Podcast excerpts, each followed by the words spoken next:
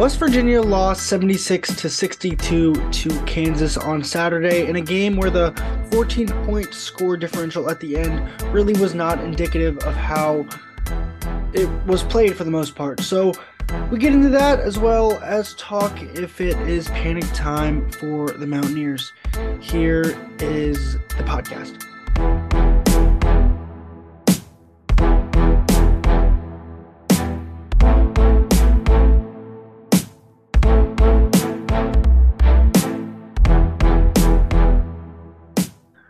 What's going on, everybody? Wesley Shoemaker back with you today. Another episode of the Blue Gold Sports Podcast.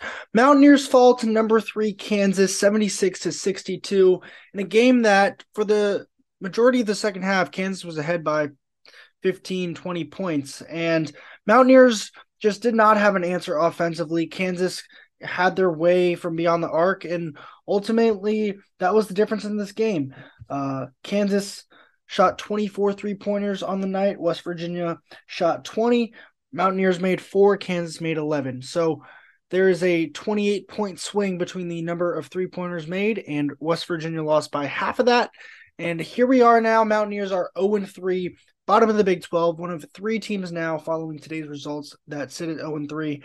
And we will get into is it panic time a little bit later. First off, though, Mountaineers just simply got outplayed by a better team. Uh, West Virginia was hanging on, hanging around early. I would say the early Kansas threes were quite troublesome, though. West Virginia just saw Kansas make three after three after three. It was Grady Dick. It was Jalen Wilson. It was like everywhere you looked, there was a, a Jayhawk making a three-pointer.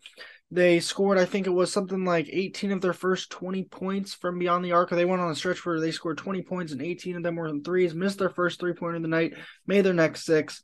And it was it was, it was just that type of night for Kansas where they were just – you could have a hand in their face, they'd make it. Uh, and it's it's hard to beat good teams like Kansas to begin with. It's even harder to do try and beat Kansas when they make eleven three-pointers compared to your four. And to me, that was the story of this game, was – the difference in three-point shot making, because West Virginia at times was able to get three, four stops in a row, but just could never respond with that one big shot or get a get a, get even a good look at the basket. There were a lot of empty possessions, and some of that is probably due to Kedrian Johnson being out. Some of that is probably to do with Kansas's defense and athleticism, and I would say it's probably a good combination of both. There's a lot of dribbling on the perimeter, which I don't think is a good thing for this team.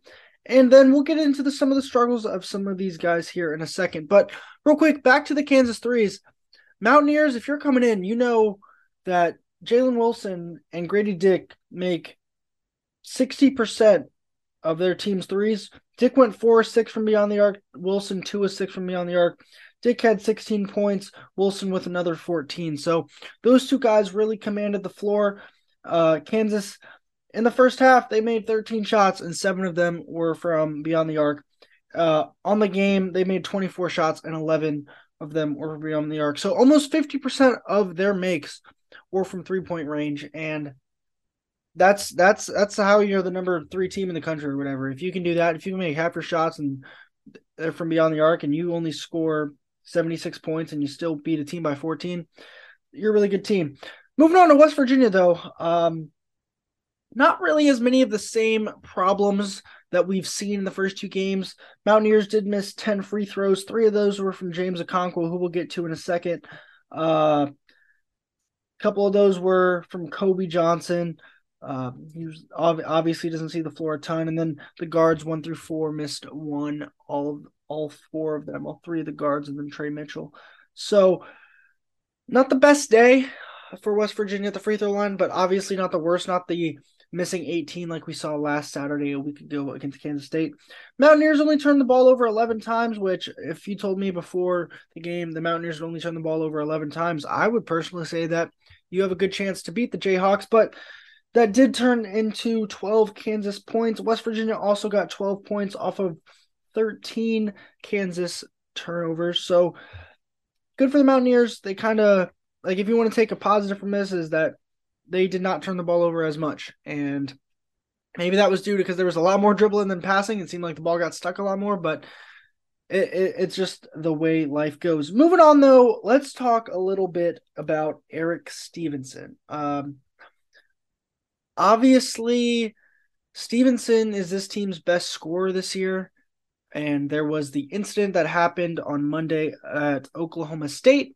There was the incident, the other technical foul that happened a week ago from tonight at Kansas State.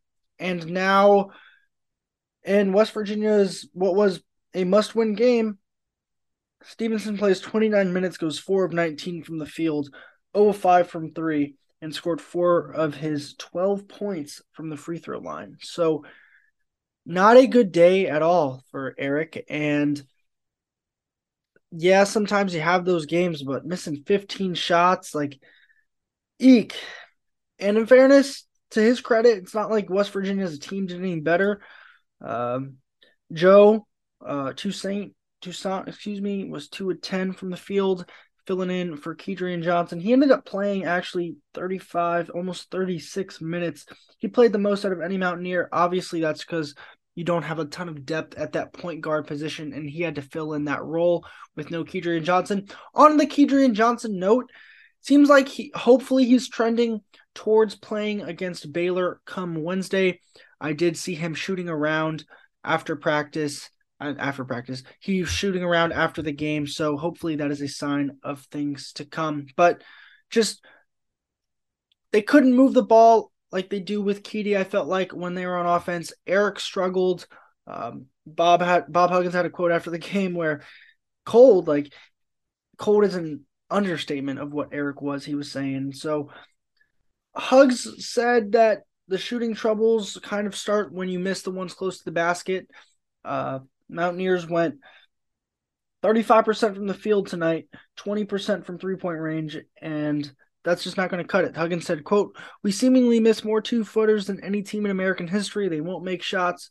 We had shots. It wasn't like we didn't have shots. We just don't make them. But it's hard to make a shot from two feet, four feet, or eight feet if you're not looking where you're shooting it.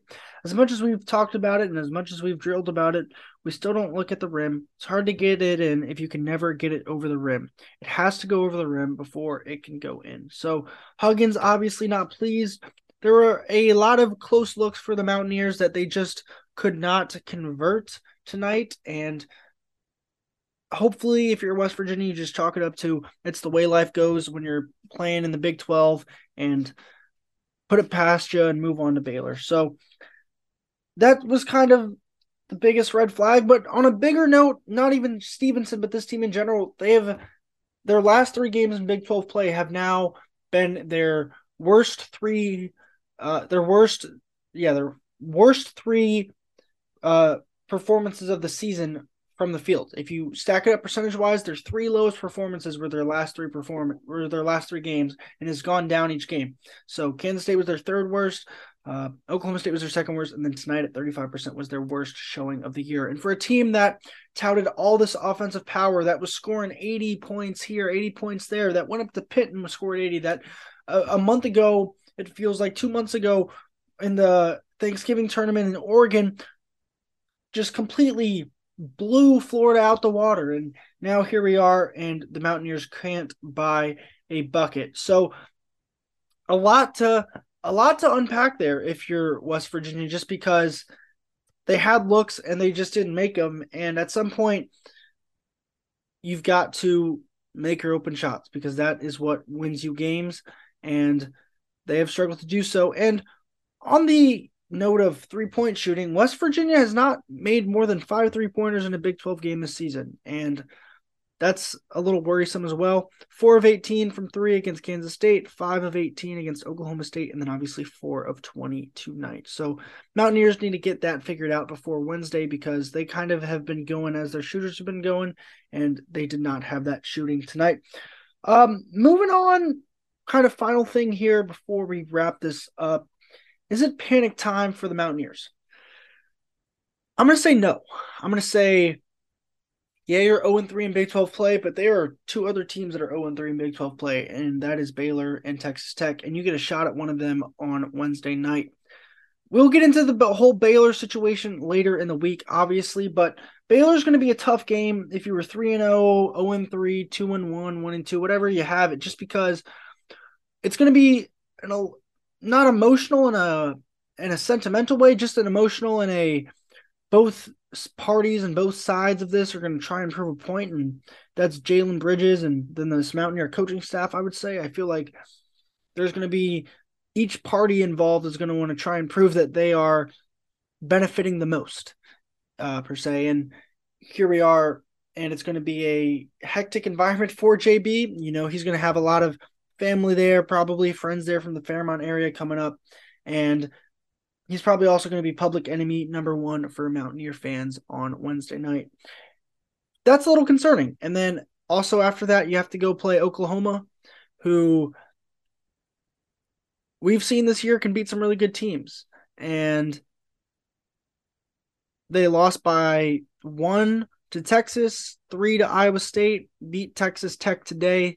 So that's, that's a tall task as well when you're trying to face the Sooners. And then you come back home and you face T C U, who is a top fifteen team, who is, although they lost today to Iowa State, Um, they beat Baylor, and they've beaten Texas Tech to start the year. So nothing's going West Virginia's way, but you could also look at it this, on the flip side is that Kansas State's three and oh in Big twelve play, and you had an opportunity to beat them. You just couldn't get it done. So the reason why I'm saying it's not panic time is just because you have so many more opportunities left. It's game three of an eighteen-game league schedule when – every game basically is a quad one or quad two victory. So it's not like there's going to be a lack of opportunities. It's not like, oh, West Virginia had three opportunities to get a quad one win, and they blew all three opportunities, and they won't have another opportunity down the road. Every game the rest of the way is going to have major tournament implications, if you say, if you if you want to say it that way. And it's not the end of the world if you drop three in a row, but you can't you can't keep going. Like we said, Kansas was a must win, and that was kind of putting it like you, it wasn't must win, but you can't go oh and four heading back on the road to Oklahoma. That's just, that's, that's how you then find yourself on the outside of this tournament picture looking in as we start getting in the middle of January, late January with bracketology. So a lot more opportunities, fifteen more in Big twelve play before the tournament. Also have Auburn coming to town in the Big twelve S E C Challenge, and if you're West Virginia, you just got to find a way to win. Um, a little bright side was the play of James Okonkwo. I was quite impressed with how James played just because he has not played much at all. Uh, James played a season-high eighteen minutes. He had four point six rebounds, drew five fouls, which is, like, for me, one of the stats I like to look at is fouls drawn just because you can see how much havoc and, like, you can see judge a player's impact and gauge a player's impact based on how many times they're getting a foul called on their opponent. And James had five of those, which was second highest on the team. Trey had six tonight. Uh, James had a plus-minus of plus three. And Mo Wague, he has been struggling. Jimmy Bell has been up and down. Um, no Pat Sumnick. I was a little surprised uh, that he didn't play based off of how he played against Oklahoma State. But James made an impact and played half the ball game tonight. And so if you're the Mountaineers, you hope he can continue to build on that. Maybe, maybe make a free throw here and there, but other than that, that is what you're getting with James. So if you made it this far, I do appreciate you listening. Once again, West Virginia falls seventy-two to six to seventy-six to sixty-two, excuse me, to Kansas. Mountaineers oh and three. I'll be back with you with a Baylor preview podcast Uh, coming up in the next few days before Wednesday's uh, seven p.m. tilt with the Bears. Until then, thank you for listening, and this is the Blue Gold Sports Podcast.